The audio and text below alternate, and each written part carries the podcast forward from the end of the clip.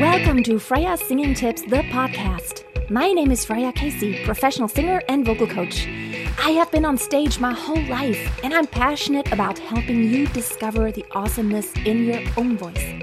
Opera, musical theater, jazz, pop, folk, rock.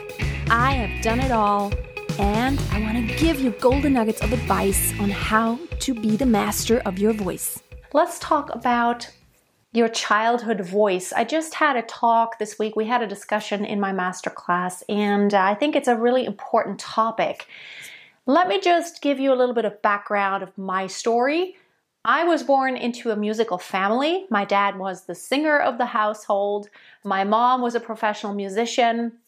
Together, they made music. My mom played at the opera. She also taught classical guitar at the conservatory. She also did a lot of gigs together with my dad.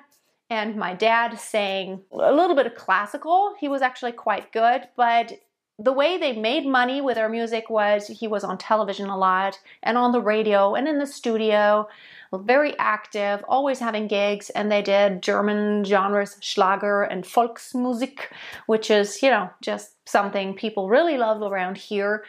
And so I was always around music, around singing. Nobody really commented a lot on my voice and the way I sang. I just sang. I had good intonation, I had a good ear, and nobody said anything, either extremely positive or in a negative way. It was just, okay, when you sing, you sing, and um, I don't know, it's a normal thing that you can hit the right pitches because I just did. I think that really helped me develop this mindset of not worrying too much about my voice because I never had anybody say, Well, you sing really bad. It sucks. It sounds really bad. Stop it. There are so many people out there. And if you're one of them, I'm so, so sorry. There are so many people, their parents or someone who's close to them as children, they were told that they suck, they sound really bad, and they should stop it. Maybe as children or maybe later on in life. It only takes one person saying something really negative once for someone to completely freeze up and for all time to come to think, I, I'm embarrassed. I can't sing in front of people. This is horrible. And I think it has a lot to do with the way we approach our voices even nowadays. I think I'm in this position of not really ever having struggled with my voice. I mean, it's not like I always knew how to do everything.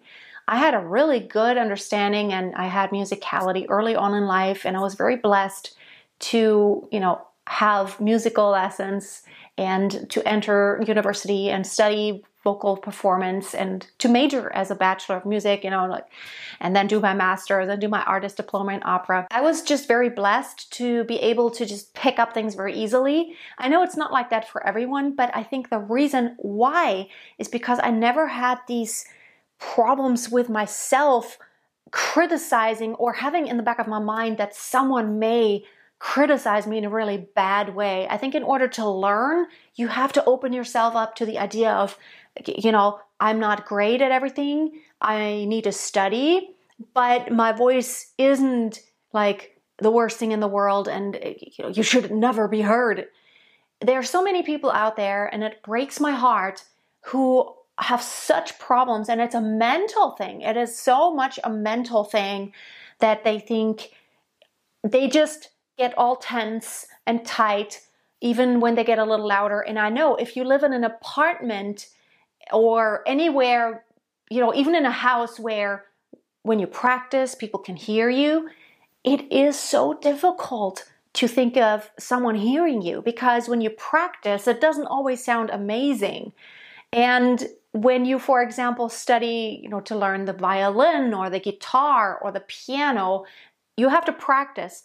And nobody ever says anything negative about, well, you didn't play that piece on the piano perfectly, so stop it already. Or your guitar playing, you're repeating the same song, stop it already.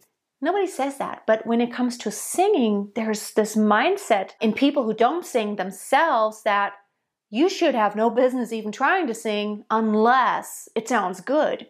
And why is that? I would like for you to consider to really just forget about what anybody thinks. You may not be perfect at everything You know, you may not have the perfect technique, you may not sing on pitch perfectly, but that is not a reason for you to stop singing. Who would ever ask anyone to stop? Like, if someone were to learn a language, you wouldn't tell them to stop because after two months they don't speak it perfectly that you make some grammar mistake. I promise you, I'm German. If somebody learns German, they could have learned for 10 or 20 years. They probably still will make grammatical mistakes because it is very difficult. And so singing is very complex. It can be the easiest thing in the world when everything is just automatic and you've studied for many years and or you intuitively just have this great feeling for it. There are people like that that they don't have to really do much. But then there are those who have to work on it. And you have just as much right to practice and to sing and to have those moments where it doesn't sound good, and you still have as much right to enjoy singing and to go ahead and sing than anybody else on this planet. And I, I, want you to think back to your childhood or when you were younger or any other time in your life. Maybe not even somebody said something negative. Maybe you told yourself something negative, and maybe it was just a, I think I sound bad, or I think I don't want to sing in front of people just because I'm embarrassed and they might think that I'm full of myself. I could sing with vibrato like a pop singer even when I was younger. I could do it really well but I would have never done it in front of anybody. The way I sang in front of other people was just like choir singing, just hit the right pitch. That's all. That's all it takes. And I thought if I sing like, I sing with so much expression and I have so much feeling. I thought that people would think, look at she, she is so full of herself. Honestly, it felt like that to me. And I thought, I was always this modest person. I wanted to kind of just stay below the radar. I didn't want to stick out, so I just kind of went with the flow and just like blended. And that's how I sang. I just blended with everyone else. Although I could do it a really different way. I could sing in a very soloist way, but I was so embarrassed because I thought, no, no, no, that's not modest. That is like showing off. I don't want to show off. And you may feel like that. So it is not showing off. You have to come to this point. Even your posture is affected by an attitude like that. So if you have anything inside of you that doubts that you have a right to sing out or that you have the potential to sound great, then I want you just to talk to that voice in your head and say, Shut up. I have a right to practice and I have a right to sing out. I'm going to learn and I'm only going to learn if I sing out fully and if I dare and if I have that that attitude of I'm I'm just gonna do it now and I don't care what somebody thinks because nobody is living my life. I'm the only person who has to live my own life and I'm the only person who has to deal with everything else. So it's my decision and it's what I love doing. So you have every right in the world to sing. That was really so much on my heart today. I want you to not be constricted by your mindset and just because of what you think other people think or what somebody said, it can be so hurtful. I also want to challenge you to really be careful about what you say to others. I know it's difficult for me. I always come from this perspective as a vocal coach. You know, my students, they want to learn, and so I want to tell them everything they can improve on. And sometimes I have to be careful. It can come across as criticizing too much, and it's a very fine line sometimes. I always tell my student, I'm going to be very honest with you. I'm not going to sugarcoat it. I'm going to come to the point. I also want to tell you when something is great, but when it truly isn't, I'm never going to be the, the voice teacher who's going to be like, oh, that was amazing. No, I want you to learn something. I do want to find something good. And if there truly is something good, I'm totally going to tell you and I'm going to tell you, you know what? That's what we need right here.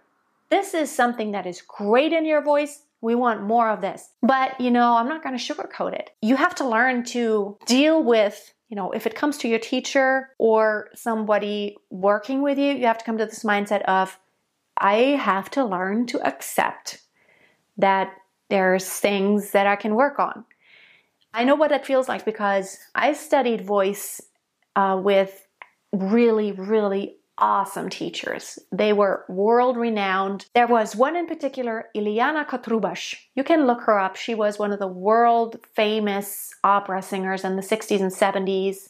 maybe a little bit of 80s. I don't know. She was the meanest person ever. She was not mean like as a, just a human being, but the way she talked to singers, it was hard to deal with her. But I had to tell myself, you know, humble yourself, take it with a grain of salt.